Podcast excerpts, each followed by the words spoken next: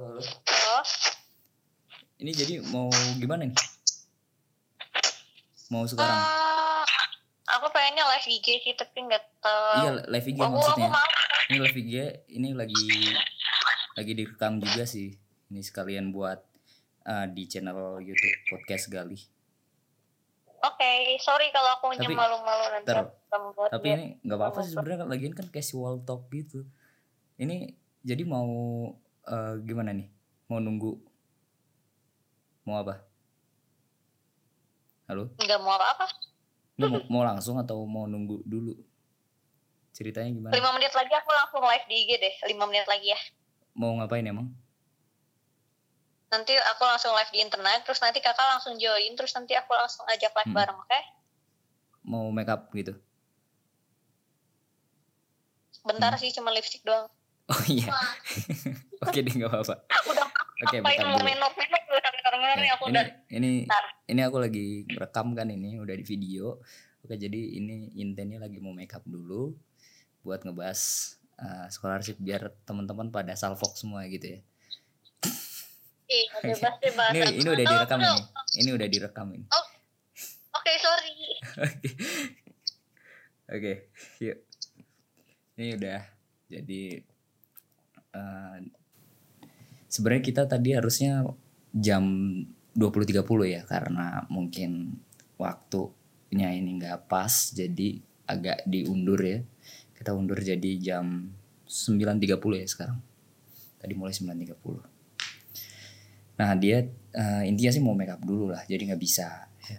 Jadi dia nggak bisa untuk live sekarang sebentar, nanti langsung kita eh, ngobrol dan diskusi tentang how to get scholarship ini. Ya jadi buat teman-teman yang memang sudah dapat notif nih ya, subscriber Gali Mandala, notif dari emailnya. Kalau di sini Gali Mandala juga ada live streaming ya. Jadi thank you yang udah nonton live streaming ini dan buat teman-teman yang belum nonton bisa langsung nanti gua update di konten selanjutnya di YouTube ya jadi tenang aja untuk dapetin how to get scholarship because everyone can get scholarship gitu sih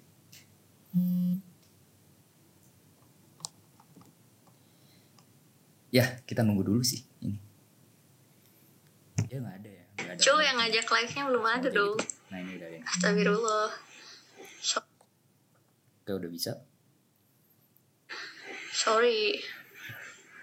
ya Tau gitu ternyata dandan. Lihat beneran lipstick doang.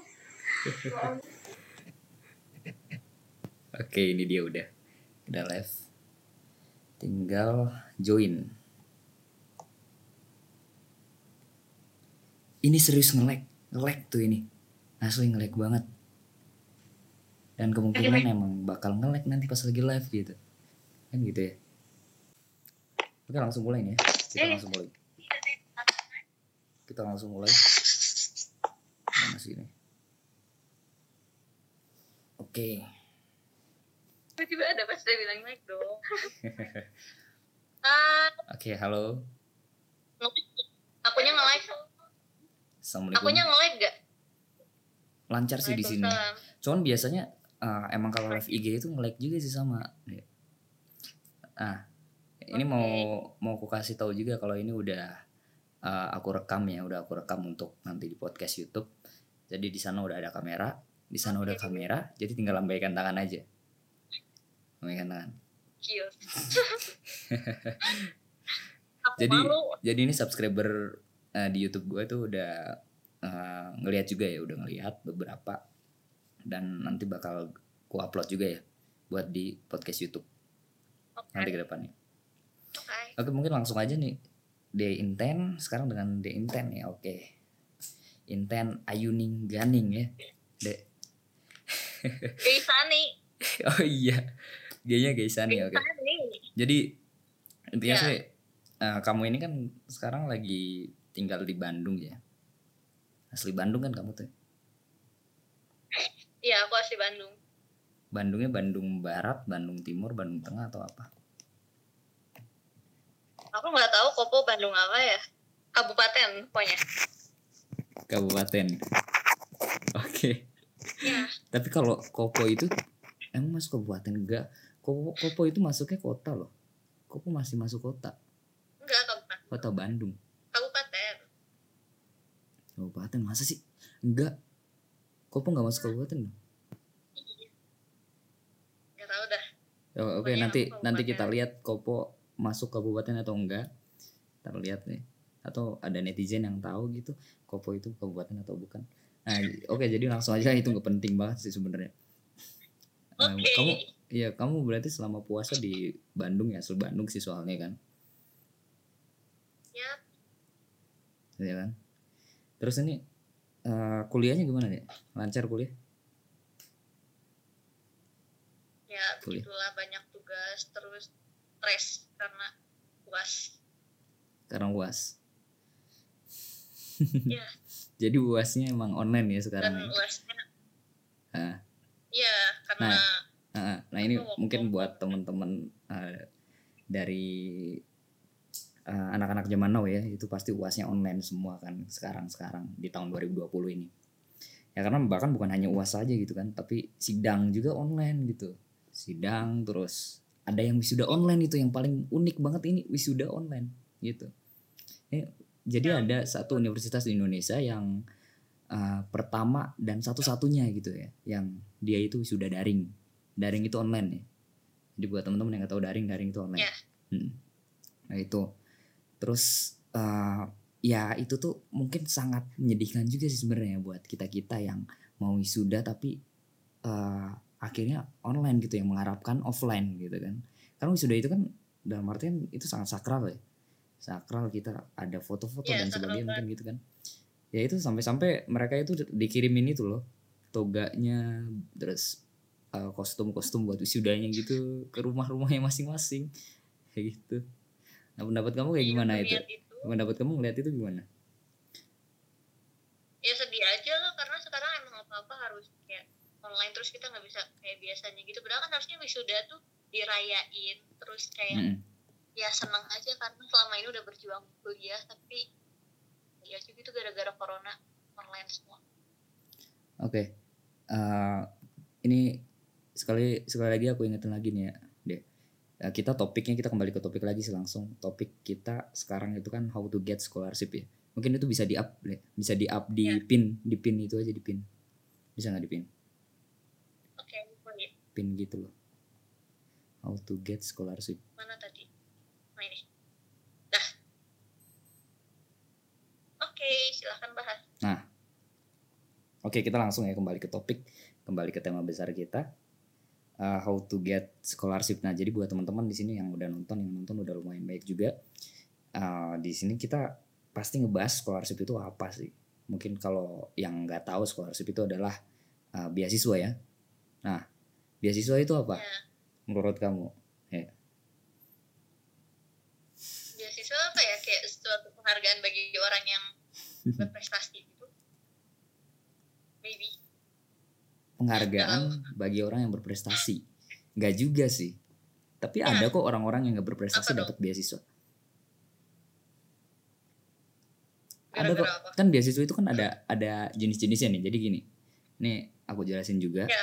beasiswa itu ada jenisnya ada beasiswa untuk orang-orang yang berprestasi beasiswa untuk orang-orang yang tidak mampu dan juga ada beasiswa untuk orang-orang yang eh, mampu tapi dapatnya setengahnya gitu. Itu ada yang seperti itu beasiswanya. Jadi tipe-tipe beasiswa tuh beda-beda sih sebenarnya. Ada yang cuma potongan ada yang full dan sebagainya kan. Gitu. Nah terus terus itu dapetnya gimana? cara dapatnya? Kalau yang Nah, ini kan kita ke topik juga sih ya. Topiknya poinnya kan how to get scholarship because everyone can get scholarship gitu kan. Ya jadi semua orang emang bisa dapetin beasiswa, tapi nggak segampang itu. Nggak segampang kita ngomong gitu ya istilahnya gitu. ya Ini juga buat pelajaran buat teman-teman semua nih ya, yang udah yang bakal nonton podcast podcast dari Gali Podcast ini. Kalau uh, kita itu uh, yang dinamakan berjuang itu penting sekali sih. Apalagi dalam dunia pendidikan gitu ya. Kita harus memang berjuang keras untuk mencari uh, sebuah hasil yang baik gitu. Tapi apabila hasil itu masih belum baik, kita harus berjuang terus.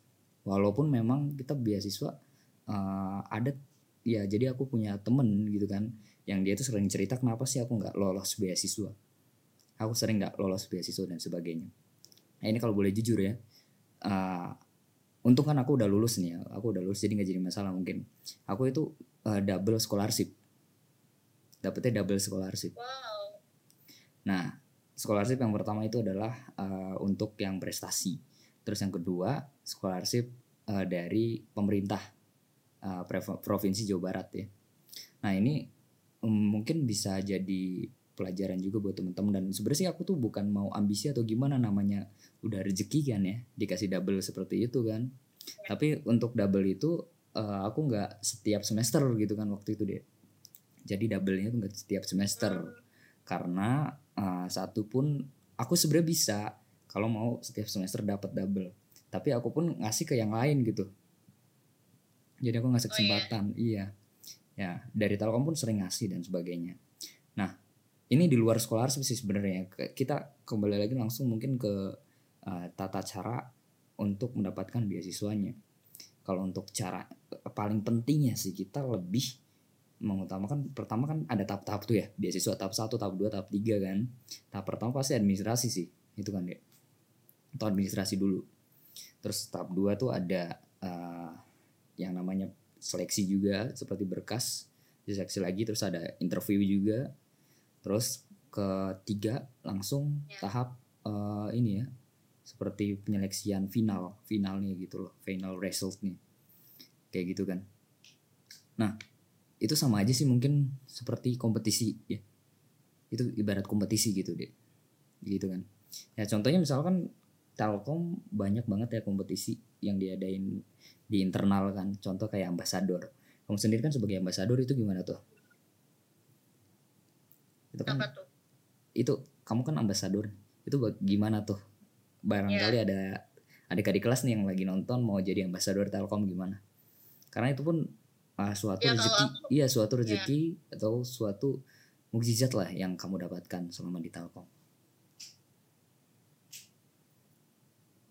ya kalau aku sih nggak tahu karena mungkin tiba-tiba di DM langsung sama pihak SMP Telkomnya dan hmm. emang katanya dari Mas Has itu ya pokoknya udah dibicarain sama rektor-rektornya dan kayak pilih gitu sama wakil rektornya nggak tahu sih dilihatnya dari segi apa cuman yang pasti bukan dari segi IPK soalnya IPK aku kecil dan orang-orang ngiranya karena IPK dan ngerasa nggak adil karena mereka IPK-nya lebih gede tapi kayaknya bukan dari IPK doang. Mungkin ada ada dari skill lain gitu. Kayak hmm. kalau dari IPK doang pasti banyak banget yang bisa lebih bisa lolos dari aku. Cuman mungkin dilihat dari skill lain yang kita nggak tahu benar benar benar benar.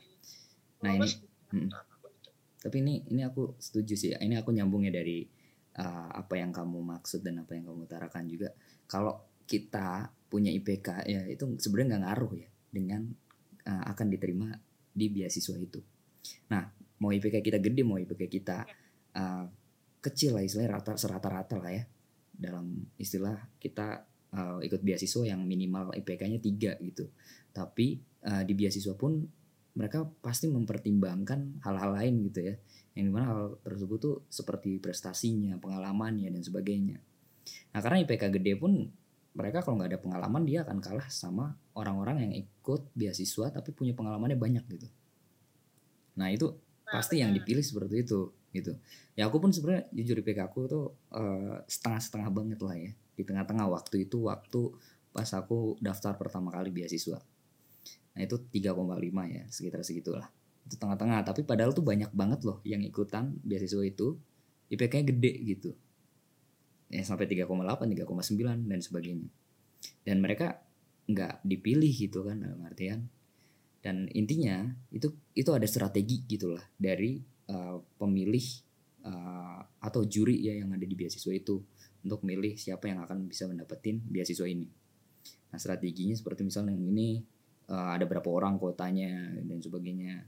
Kota yang punya pengalamannya banyak segini. Terus yang IPK-nya gede segini. Kan kayak gitu sih ya. Tapi ini aku balik lagi juga sih ke uh, ngomongin IPK. Kan kalau IPK itu sebenarnya nggak terlalu penting sih bagiku. Menurutmu gimana? IPK emang penting? Ya benar. IPK penting nggak? IPK sebenarnya penting nggak penting. I mean like orang-orang rata-rata ngejudge kepintaran kita mengukur kepintaran kita tuh dari IPK padahal sebenarnya kepintaran itu nggak harus dari akademik bisa dari hal lain non akademik gitu Iya. ya kan Iya benar sih. Tapi ini ngomong-ngomong IPK penting atau enggak? Berarti kan misalkan ada yang ngomong lebih banyak yang ngomong atau bahkan seimbang ya, seimbang, nggak ada yang ah, lebih tinggi, yang menang yang mana, IPK penting atau enggak, nggak tahu kan yang mana. Nah tapi kita ngomongin tentang kuliah nih, kuliah itu penting atau enggak? Kalau IPK nggak Kalau penting, kuliah berarti nggak penting. kalau bagi aku penting karena kuliah itu bukan Hmm. soal bukan soal belajar doang gitu. Mungkin kita lulus SMA bisa aja kerja tapi bisa dilihat bedanya. Maaf ini yang kuliah sama yang enggak tuh beda gitu. Mungkin kalau misalnya kuliah kita apa ya udah belajar 4 tahun baru masuk dunia kerja dulu. Jadi lebih terlatih aja. Cuman untuk yang langsung kerja juga bagus aja. Oke, kita punya pendapat yang beda sih ini. Kalau kata aku kuliah nggak penting.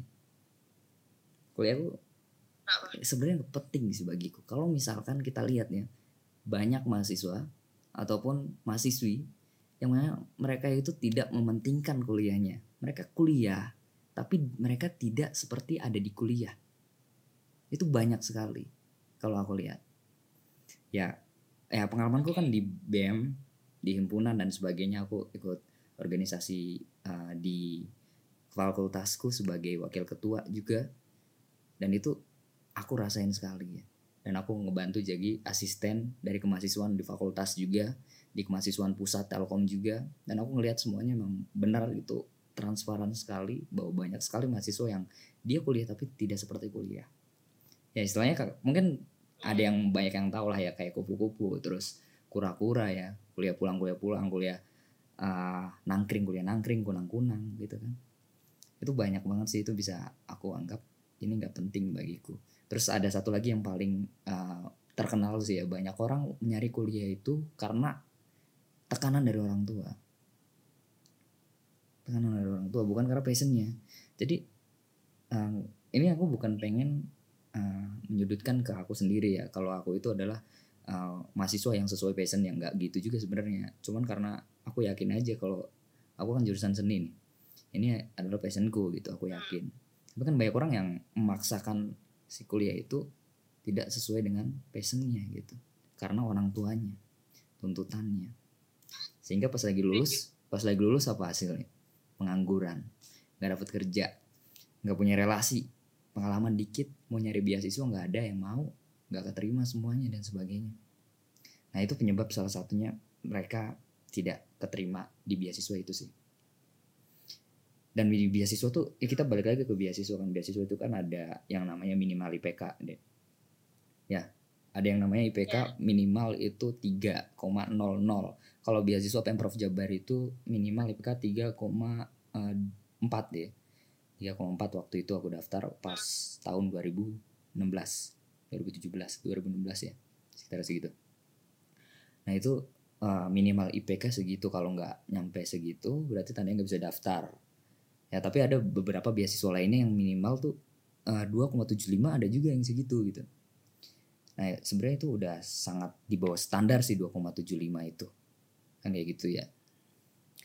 Terus kalau eh, untuk tips-tipsnya sih awalnya itu ya kita harus lengkapin administrasi administrasi dan juga eh, perlengkapan eh, lainnya tambahan lainnya seperti sertifikat dan sebagainya itu kita harus dikasih juga sih. Harus tambahin juga. Itu penting banget. Kayak gitu sih dia jadi eh, ya jadi sebagai ambasador pun kan kamu pasti udah paham karena ya kita kita sama-sama ambasador juga sebenarnya sih. Aku pun baru kan diangkat jadi ambasador kan.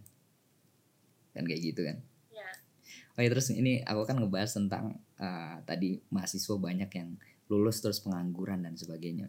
Nah sekarang kita ngelihat nih di zaman sekarang yang eh, negara kita lagi diserang wabah seperti ini, bahkan pengangguran pun malah semakin banyak dan semakin meningkat lah itu ya. Ini dari kamu nih sebagai generasi zaman now gimana ya? Kan kamu nih an- angkatan 2018 nih ya. Gimana? Ya ya sedih aja gara-gara penyakit ini gara-gara wabah virus corona banyak yang kehilangan kerjaan banyak yang di PHK gara-gara Hmm. ya banyak yang kehilangan mata pencahariannya cuma gara-gara semua sepi semua lockdown kayak gitu cuman ya mau gimana lagi Iya sih, oke. Terus kalau untuk dari eh, diri kamu sendiri ada rencana untuk eh, ini nggak ngebantu lingkungan kamu gitu, yang memang pengangguran atau orang-orang yang membutuhkan? ya aku pengen banget cuman karena lagi di lockdown dan uang jajan lockdown juga jadi aku nggak bisa membantu secara dana gitu Iya. I mean like aku cuma bisa ya ngebantu lewat poster atau nyari-nyari misalnya ada info lowongan atau kerjaan atau misalnya kayak ada lomba-lomba aku share ke teman-teman gitu Iya sih, oke. Tapi itu oh, udah sangat-sangat berarti juga sih bagi aku membantu seperti itu juga. Karena uh, udah ngebantu aja tuh udah niat aja itu udah bagus banget gitu kan. Ya daripada kita nggak ngelakuin Ya. apa pun kan. Mm-mm. Ya kan gitu kan. Dan Terus? ada ngebantu lah walaupun Hmm. sedikit gitu nah ini terus ada yang nanya nih kita bahas tentang ambasador tuh kamu ya. Katanya kelebihan jadi ambasador apa? Sok dijawab tuh. nggak tahu sih Kok nggak tahu? Ya, jawab lah. mungkin kalau aku Heeh. minusnya juga sih kayak Ya. banyak dosen yang emang kayak ngasih tugas doang tapi nggak ngejelasin terus dari sinyal juga ngaruh Iya sih oke. Terus eh emang kalau ini kan menjadi masalah besar juga sih sebenarnya kerugian sih kalau kata aku. Ada kerugian ada keuntungan sih. Keuntungannya mungkin lebih hemat tentang waktu ya. Waktunya lebih hemat. Ya. Jadi nggak akan ngeluarin banyak waktu lah buat kayak ke kampus terus eh, buat ngeluarin duit juga mungkin lebih hemat juga sih. Nggak usah perlu makan kan kalau studi from home. Di makan di luar maksudnya ya. Jadi eh, makan bisa di dalam Ya. rumah gitu ya. Jadi lebih hemat gitu kan makan masak sendiri. Nah tapi cuman ini loh yang paling krusial sih ya. Ya ini seperti kita lebih males ya katanya sih lebih males. Kalau misalkan studi from home itu banyak banget sih ya kan? Kalau misalkan orang-orang update lewat TikTok kan kayak apa namanya sempro sempro live atau apa gitu itu sering banget kan banyak yang update lewat kayak gitu. Males banget nih ngantuk nih video call sama dosen belajar sama dosen ngantuk. Tapi emang realitanya seperti itu sih. Ya kan? Ya setuju. Setuju kan? Dan kalau kita lihat sih ya dosen itu di zaman sekarang ya ada wabah kayak gini mereka tuh seperti CS ya. Customer service. Mereka harus balas-balesin mahasiswanya lewat HP ya itu. Satu-satu. Jadi kerjanya customer service. Oke. Ya terus gini kita balik lagi ke ya ini kita langsung bahas yang ini ya komentar netizen dulu deh. Ini ada yang nanya nggak tentang topik? Ya boleh. Ini banyak yang ngomongin kamu juga nih. Ini tentang topiknya terus katanya wah live-nya sangat inspiratif nih inovatif motivasi berfaedah ini. Itu siapa tuh? Ilham STBD 24 ya semoga oh tuh nggak mau itu. Oke kita lanjut ke uh, topik ya. Topiknya how to get scholarship. Ya. Dan uh, untuk how to get scholarship ini sebenarnya sih bisa dipastikan lebih ke diri kita sendiri sih. Bagaimana kita untuk bisa uh, menguatkan diri kita sih sebenarnya.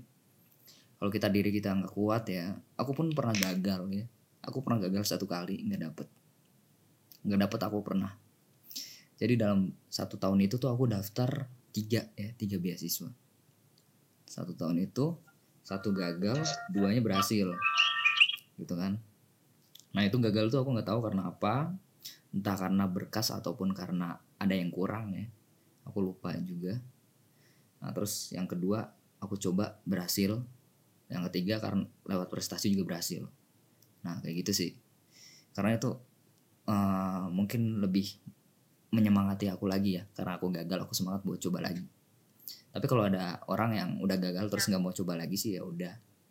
Ada tandanya dia nggak mau uh, berhasil ya. Gitu kan. Ya. Nah kalau kamu gimana tuh? Kalau udah gagal kamu gimana kalau aku tipe-tipe orang yang udah gagal aku masih nyoba gitu sampai berhasil. Sebenarnya bukan ambisius cuman kayak ya penasaran aja nggak gitu, ambisius sih. Kayak- aku nggak setuju aku nggak setuju sama kata-kata ambisius atau gimana sih sebenarnya. Mm-mm. ya cuman ada kayak ya, ambisius. Ya, kalau tapi udah gagal emang- nggak langsung nyerah iya emang harus kayak gitu. Emang harus kayak gitu benar.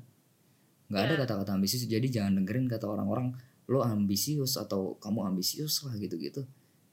Jadi mending gak usah dengerin orang-orang yang ngatain kayak gitu lah kita ikutin aja sesuai dengan nah, kata hati sih sebenarnya itu. Balik lagi. Karena mereka pun nggak akan nguntungin kita kok ngomong-ngomong kayak gitu. Lo ambisius Hmm. banget sih. Kayak gini ikut kayak gini bla bla bla. Misalkan ikut kompetisi ini bla bla bla ambisius banget sih. Mereka nggak akan nguntungin kita. Yang penting uh, kita masukin aja kalau misalkan mereka uh, ngekritik ya istilahnya kita masukin ke dalam kotak peti lah kalau kritik itu memang bisa ngebangun tapi kalau dikatain ambisius terus kita uh, bikin kita nyerah ya itu kan bukan ngebangun cuekin aja kalau bisa unfollow sih kalau bisa unfollow ya Iya. Karena orang-orang kayak begitu ya. Biasanya gini, ada orang yang ngatain ngerendahin kita tapi padahal diri sendiri tuh kayak masih rendah gitu. Kan kayak gitu. Ya. Jadi mending lebih baik kita nggak usah ngata-ngatain orang gitu kan. Nah, orang Indonesia tuh kayak gitu ya. Orang Indonesia tuh kayak gitu. Dia ya kalah. emang Iya termasuk di kompetisi loh. Ini kompetisi ya bukan ya bahkan beasiswa juga sama sih. Ini eh, ada orang yang kayak IPK-nya gede ya misalkan. Duh aku kok IPK gede nggak dapat beasiswa sih ini gimana bla bla bla bla bla. Kok aku nggak dapet sih? IPK 3,8 dia nggak dapet. Dia gagal. Dia malah ngejek-ngejek orang-orang yang dapat beasiswa gitu. Jadi malah kayak mengolok-olok lah ya istilahnya. Ini yang dapat beasiswanya IPK-nya kok oh biasa aja gitu gitu bla bla. Itu alaknya di mana boy yang kayak begitu alaknya kemanain gitu kan. Itu sama aja kayak si Ferdian yang masuk penjara gitu kan lebih rendah dari Ferdian. Ini ngomongin Ferdian terus sekarang lagi viral soalnya. Kayak gitu kan. ya Nah, pendapat kamu kayak gimana tuh sama orang-orang yang suka julid gitu-gitu gimana? sebenarnya kalau dulu aku ngedengerin kata orang. Jadi kayak apa pun kata-kata mereka malah aku masukin ke dalam hati. Emang sih kadang rubah aku lebih baik. Cuman capek juga. Jadi mendingan kayak nggak usah didengerin. Mungkin orang-orang yang kayak mereka tuh cuma sirik doang. Karena karena nggak bisa jadi kita. Padahal kayak mereka mikirnya cuman gara-gara apa apa IPK apa apa kayak kepintaran gitu. Padahal nggak kayak gitu. Ya mereka juga harus punya ya, apa ya sisi lain atau sisi lain selain dalam hal gitu loh percuma pinter tapi dia nggak punya nggak punya bakat lain gitu Gak punya akhlak. kayak nilai doang tuh nggak nggak ngejamin dia bakal ya Eh, ya gak punya percuma akhlak pinter kali. kan Hmm. yang harus Akhlak bukan bakat. ya ya? yang harus orang lain selain selain otak ya harus punya attitude juga gitu Nah bener sih. jangan sampai pintar tapi malah malah ngejatuhin orang lain gitu kalau mau Hmm. merasa dirinya tinggi gak usah ngejatuhin orang lain Iya benar sih. Ya setuju banget sih itu. Ya kita kalau misalkan lihat ada orang yang sering ngejatuhin, ya dia tuh sebenarnya ngejatuhin diri sendiri sih. Udah cuekin aja. ya Hmm, tapi ini kan kita nyambung ke eh, ini ya era-era sekarang nih wabah sekarang itu kan kalau kita lihat de- menurut kamu em, banyak orang yang nipu ya berbuat kejahatan gitu loh. Berbuat kejahatan di wabah-wabah seperti ini gitu. Dia bikin kejahatan seperti nipu penjualan masker gitu kan. Terus bahkan ada yang korupsi bahkan ada yang jambret. Tuh itu kayak gimana kayak orang-orang kayak begitu kamu kalau kata kamu? Apa ya dia kayak kurang aja rasa kemanusiaan maksudnya kayak di saat kayak gini saat susah kayak gini malah manfaatkan kesempatan gitu. Tapi nanti itu mereka kena batunya sendiri sih kayak yang dulu penjual master yang mahal-mahal sekarang kan malah rugi gitu kan. Hmm. tuh nanti juga kena karmanya sendiri tapi kalau misalnya nggak kena karmanya sendiri gimana? Malah dia kayak untung terus ya udah ya? itu itu gimana? urusan dia sama Tuhan. Mungkin nggak di dunia tapi di akhirat. Karena dia udah ngerugiin orang lain nggak mungkin dia nggak dapat balasannya gitu. Ya sih. Oke. Ngomongin Tuhan sih emang pasti ada uh, balasan yang pasti lah ya orang-orang begitu. Karena banyak banget loh seperti begal dan sebagainya kan. Udah uh, dapat satu program dari pemerintah ya. Itu kan para napi-napi narapidana itu program asimilasi dibebasin gitu loh ya napi-napinya itu gimana tuh? Itu kan penyebabnya dari situ Iya penyebab ada Ulangi, ulangi. kejahatan Sorry. semakin banyak kejahatan kan dari situ. Gimana tuh? Ya gimana ya kalau misalnya kejahatan mah pasti ada terus. Cuma gimana niat masing-masing orang aja gitu? Kayak nggak ada nyalain orang yang nggak manfaatin nyalain pemerintah. Nggak nyalain pemerintah. Karena mau bebasin nyalahin untuk yang gini karena emang banyak orang yang kurang mampu juga sebenarnya. Terus pemerintah tuh banyak yang udah banyak yang di PHK terus mereka kan otomatis nggak ada pemasukan kan Hmm.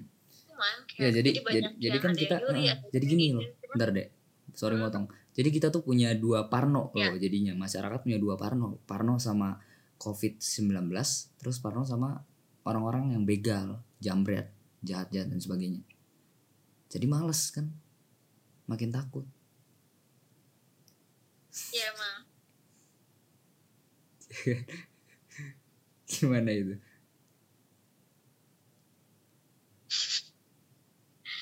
Ya gimana ya? Aku mau kemarin aku nggak terlalu ngikutin berita-berita gitu sih soalnya udah males gitu kayak buka HP soalnya aku orangnya gampang panik sendiri gara-gara Iya. berita-berita yang itu jadi mendingan enggak. Cuman aku kemarin bahas ini di tugas dan menurut aku harusnya pemerintah juga kayak ngebantu orang yang benar-benar yang kurang mampu gitu. Jadi mereka nggak ngelakuin kejahatan apa, apa gitu. sebenarnya mau gimana pun kejahatan ya itu salah walaupun alasannya mereka kelaparan atau gimana gimana ya. cuman Hmm. harusnya pemerintah lebih peduli juga sama yang gitu bukan malah kayak apa ya mengalihkan isu kayak ada yang apa sih narapidana dibebasin kayak gitu ya malah Iya. makin banyak gitu loh oke jatuh Masuk. Ini, ini kita lanjut ke si uh, pertanyaan-pertanyaan deh. Ya sih, itu kita udah Oke. oke, udah clear. Ini ada yang nanya juga nih tentang apa namanya beasiswa juga nih. Terus ini ada yang ngomong nggak punya akhlak dong, korban meme Instagram nih, gagalih. Korban meme Instagram. korban meme Instagram yang mana ya? Itu deh. Terus ini ada yang nanya juga, Kak, aku udah tes tulis beasiswa tiga kali. Besok tes yang keempat kalinya nih, kayaknya udah jenuh. Nah, terus dia nggak mau ikut beasiswa lagi kayaknya nih karena udah jenuh, ya kan? Menurut kamu gimana? Dek? Dia udah udah tiga kali loh dia.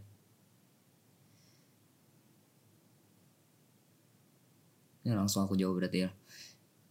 Jadi gini paling uh, Hilyah SM ya nickname-nya itu kamu bisa DM ke aku aja untuk sharing uh, tentang masalah kamu gimana kenapa ya mungkin emang capek karena gagal terus aku Hmm. juga sempat gagal terus cuman aku nggak pernah beasiswa pernah melakukan ya kamu kan pernah kan yang pas lagi exchange itu kan? Exchange pun Iya, itu beasiswa juga sama kan? Ya kita ke luar negeri uh, terus didanai itu pun beasiswa sama gitu. Bukan hanya pendidikan sebenarnya. Nah ini kita jawab yang itu kan. Paling ini yang Hilya ini kan dia udah gagal tiga kali ya. Nah terus mungkin ini ada satu masalah yang emang ya um, belum bisa Hmm. diselesaikan sih ya satu itu. Gimana Hmm, nggak tergantung kalau exchange tuh ada yang beasiswa ada yang enggak iya sih tergantung ya. Ini Hilya itu kan beasiswa yang dimaksud beasiswa pendidikan kan ini yang Hilya. Ini Hilya mungkin bisa DM ke Instagram aku aja Hilya. Tenang kok aku nanti langsung cepet bales dan nanti aku fallback juga. Ini DM aja untuk cerita masalahnya. Oke kita balik lagi ke how to get scholarship. Nah eh, aku selama jadi eh, mahasiswa ya kemarin-kemarin. Aku pun mungkin ini bisa buat jadi motivasi buat teman-teman yang lihat kalau aku ini lulus 3,2 tahun ya. 3,2 bulan. Nah dua bulannya lagi itu adalah harusnya 3,4 dua bulannya lagi itu adalah proses kayak ke ininya ya yudisium. Jadi bisa dibilang itu 32 3,2 bulan doang aku lulus. Ya kalau kita lihat sih mungkin tiga tahun itu kan D3 ya D3 kan tiga tahun. Nah, itu salah satu motivasinya gitu loh. Nah menurut kamu selama ikut exchange gitu yang dikenal orang Iya. sama teman baru banyak dikenal orang sama banyak pengalaman baru sih kayak photoshoot gitu. Terus dikasih kayak makan bareng atau apa pun itu lebih kenal sama wakil rektor dan pegawai-pegawainya gitu. Lebih Oke. mengenal telkom dah intinya. Jadi mengenal rektor mengenal pegawai-pegawainya wah itu keren banget ya. Keren banget dong. Ini eh, jadi itu kalau misalnya udah kenal rektor kamu minta nomor WhatsAppnya gitu-gitu ya? Enggak, kebetulan dosen aku tuh wakil Hmm. rektor juga jadi ya itu nyambung. Oh iya iya iya. Oke. Tuh kayak gitu ya? Yang nanya ini udah kejawab kan pertanyaannya. Dan ini ada pertanyaan lagi nggak nih? Itu ada pertanyaan lagi tuh. Eh, buat pengalaman itu pengalaman yang gimana? Yang dinilai pengalaman di luar akademis apakah ngaruh atau enggak gitu kan? Nah menurut kamu gimana tuh? Untuk apa ngaruhnya ini maksudnya? Pengalaman itu pengalaman bagian apa? pengalaman itu pengalaman yang gimana yang dinilai? Pengalaman di luar akademis ngaruh atau enggak gitu sih soalnya Hmm. tiap orang beda-beda pinternya. Ada yang di akademis ada yang enggak contohnya nih kayak Kak Galih. Kalau Kak Galih sih pintar dua-duanya ya. Maksudnya di akademis sukses Oh, di non akademis sukses. Kalau aku kalau aku kan di akademik kurang ya. Maksudnya kayak gak terlalu karena emang passion aku teknik industri. Cuman aku lebih sukses di non akademik kan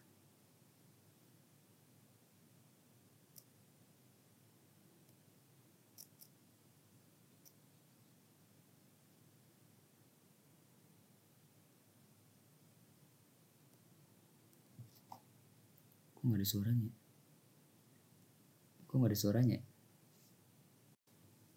Oke podcast ready lagi. Oke nyala lagi. Cut. Keep roll and action. Yuk satu dua tiga. Cek. Sorry error. Ya error. Jadi ke, ke cut lagi nih juga ntar. Ntar aku cut deh di podcastnya. Padahal podcast itu nggak boleh di cut loh. Podcast itu nggak boleh di cut loh harus harus jalan terus gitu. Kan? Jadi kayak gini. Bukan salah salah IG iya emang Instagram ini parah. Duh. Ini Instagram harus diperbaikin nih. Instagram harus diperbaikin ya. Ini dari Instagram kalau misalnya ngeliat YouTube podcast Gali Mandala harus perbaikin nih live nya ini suka ngelek ngelek oke. Nah, langsung lah kembali ke, ke topik lagi. Tadi ngomongin apa sih? Sampai mana tadi ngomongin apa ya oh iya yang non akademis itu sebenarnya ngaruh atau enggak yang itu oh iya itu kamu belum jawab ya? Aku udah jawab panjang lebar cuman gak apa-apa aku ulangi lagi ya. Iya karena nggak ada suaranya tadi. Oke. Jadi menurut aku kalau prestasi di luar akademik itu tetap ngaruh ke hidup kita. Walaupun kan soalnya apa ya pintaran gak dilihat dari nilai mungkin karena skill ada skill terpendam lain gitu di bidang fotografi modeling makeup artist atau apa pun itu gitu kan Mm-mm. terus ngaruhnya banyak banget karena kita bisa lebih dikenal orang bisa lebih bersosialisasi gitu terus nambahin skill public speaking terus oke hmm, nambah pengalaman terus bisa juga jadi hobi yang dibayar gitu. itu untuk di luar akademis ya Ya. Mm-mm. oke jadi intinya eh, untuk di luar akademis itu menurut kamu harus sesuai hobi gitu. Sebenarnya kalau pekerjaan pekerjaan sesuai passion atau hobi kita tuh bisa lebih nggak ngeberatin ke kitanya nggak ngebebanin gitu loh. Dan lebih senang aja kalau hobi kita tuh dapat menghasilkan sesuatu. Tapi bisa aja pekerjaan yang bukan bukan sesuai passion atau talent kita tapi kita dengan kerja keras tuh bisa ngasilin bisa ngasilin uang gitu ya cuan cuan ya. Gitu cuan bisa jadi ya jadi aku mau nanya boleh gak iya. ya gimana? Hmm. Hmm. Kalau kata kagali pentingan skill atau kerja keras? Kata aku ya, skill itu yang dimaksud keahlian kan, kemampuan kan. Nah, ya, kalau, yang udah kalau bagi, kalau bagi, gitu iya, kalau bagiku sih untuk uh, antara kemampuan dan juga kerja keras adalah yang paling penting kerja keras. Sama ibaratnya seperti ini ya. Ibaratnya seperti ini, antara orang pintar dan juga orang penasaran. Aku lebih senang punya sifat orang yang penasaran. Penasaran bahasa bakunya adalah kritis ya. Kritis, berpikir kritis. Dia dia selalu ingin pengen tahu gitu, kritis kritis kritis dan sebagainya. Nah, itu kenapa orang-orang perlu dinamakan uh, jiwa kepemimpinan atau leadership gitu kan. Nah, itu ibarat seperti itu. Orang yang pintar, dalam istilah orang penasaran itu bukan berarti tidak pintar sih. Jadi, orang penasaran itu adalah orang-orang yang emang pengen selalu belajar dan belajar gitu. Orang yang pintar itu adalah orang yang emang uh, pengennya ya dia dianggap pintar atau diakui dan sebagainya kayak kasus yang si F itu kan dia pengen diakuin terus popularitas terkenal kan kayak gitu kan akhirnya dia jadi buronan. Nah kalau orang penasaran kan biasanya dia kayak diem-diem cantik gitu loh mainnya. Diem-diem cantik tapi dia tuh tiba-tiba udah di atas aja gitu. Dengan uh, apa yang udah dipelajari. Istilahnya investasi ke otaknya dia gitu lah. Investasi ke kemampuannya dia lah. Dengan belajar dan belajar. Makanya uh, aku juga sering denger-denger ya ada teori-teori yang memang selalu uh, mementingkan sebuah pembelajaran gitu kan. Bahkan uh, pemain basket nomor satu ya di dunia pun dia bilang gitu bahwa kita itu di hidup harus selalu belajar. Ya pada akhirnya kita emang harus belajar dan belajar gitu ya. Sampai kapan pun gitu. Nggak ada kata terlambat. Jadi kemampuan tidak akan ada artinya sih. Itu tanpa adanya. Oke. ya itu ya yang dinamakan rasa penasaran. Kerja keras dihilangin lah kerja keras terlalu baku banget. Itu penasarannya kita banyakin. Ini buat pelajaran buat teman-teman semua. Jadi banyakin rasa penasaran. Tapi penasaran jangan lupa jangan sampai kayak stalking terus ngepoin banget kan. Bahaya itu ntar kalau udah kepo-kepo. Eh, sekarang gini ini kan kita ngebahas tentang rasa penasaran ya. Itu dari kamu ada enggak sih punya uh, feeling tentang hal-hal yang berhubungan sama dunia uh, pendidikan nanti di zaman selanjutnya gitu? Di tahun selanjutnya. Ini sekarang kan lagi wabah corona nih. Kita pendidikan semuanya uh, studi from home gitu ya. Kamu ada nggak sih rasa penasaran? Tahun depan tuh kayak gimana gitu? Ya. apakah masih studi from home atau enggak bahkan ya bahkan Ya gini sih, ini kan kita ngomongin beasiswa. Ya, ini kan kita ngomongin beasiswa ya. Jadi Hmm. bahkan uh, open recruitment beasiswa seperti uh, dari LPDP ya. LPDP pun mereka ditunda juga sebenarnya. Hmm. kalau memang wabah ini sampai akhir 2020 gimana?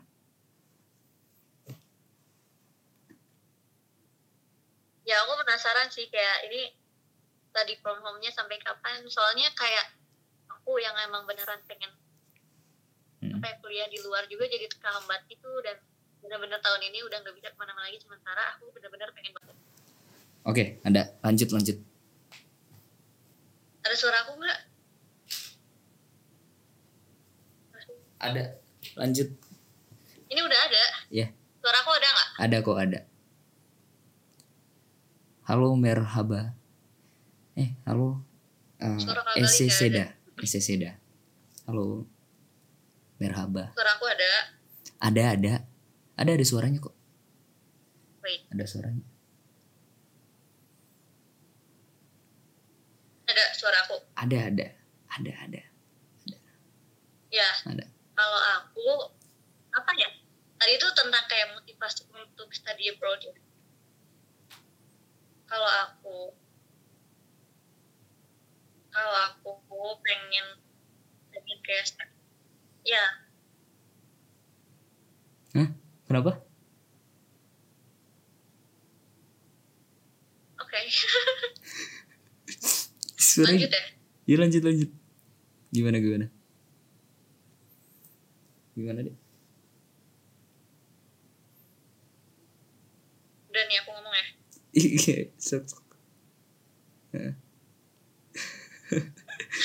Ya kalau motivasi aku untuk kayak student exchange atau study abroad ke luar negeri itu karena apa ya emang emang beda gitu loh cara belajar emang beda aja cara belajar di Indo sama di luar dan aku pengen kayak pengen nyoba iya aku pengen nyobain aja kayak bener-bener apa sih belajar di luar tuh rasanya kayak gimana tuh Hmm. apa ya nambah temen-temen yang dari beda-beda negara tuh kayak asik aja gitu Nah, Jadi eh, ini ya. Terus udah itu cara belajar di sana beda-beda, budayanya juga beda. Di sana bisa lebih belajar budaya, terus bisa saling menghargai dan toleransi gitu sih. Iya. Dan dari segi kehidupannya juga beda. Mungkin di beberapa negara dan lebih enak gitu, lebih bikin kita mandiri. Terus ada rasa senangnya juga udah keliling ke negara-negara. Hmm. Ibaratnya gini lah ya. In diversity there is beauty, there is power. Gitu ya. Jadi dalam perbedaan itu pasti ada sebuah kekaguman, kecantikan dan sebagainya. Dan juga ada juga kekuatan gitu ya. Ya kan? Kak Gali ngomong apa nggak ada suaranya? Ini nih gara-gara live IG nih. Atau aku juga ini live IG kok kayak gini banget ya. Ini ada suaranya nggak? Cek cek satu dua tiga. Nah. Kok baru ada? Terus capek dong. Masa diulangin ngomong Ya, lagi? Oke Instagram. I don't like you Instagram. Kita bareng-bareng deh yuk report ke akun Instagram itu kan ada tuh. Searching Instagram report. Ini kalau live IG Ya, kita suka macet-macet. Ya jadi gini, aku ulang lagi berarti. Jadi intinya ibarat kata, ibarat kata, in diversity, Ada, ada, ada. ya, Ada. mm-mm. ibarat kata, in diversity there Udah, udah, udah, udah, udah, udah. Kamu motong-motong terus ini aku kapan mau ngomongnya? Dipotong-potong terus. Kenapa kenapa? Halo? Kok nggak ada suaranya lagi? Udah, udah, udah, ada. Sering gak Saji. Aduh, ini gak apa-apa. Ya. Tapi gak apa-apa sih ini. Ini mungkin buat lucu ini. Ini pelajaran buat temen-temen ya yang ngeliat podcast Galih. Kalau di Instagram emang suka kadang nge-like-nge-like gitu sih. Ya, terus kita lanjut ke bagian mana sih tadi kita? Ya, dari kamu sendiri ini gimana nih kalau misalkan aktivitas kamu? Nek, aktivitas kamu gimana? Selama di rumah aja. ya suaranya. Aktivitas kamu selama di rumah aja gimana?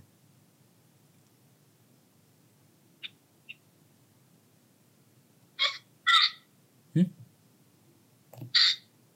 Halo? Kok suaranya aneh? Oke, podcastnya langsung ditutup aja. Sekarang suaranya kayak gini. Oke, Instagram. Kita lanjut di Instagram aja.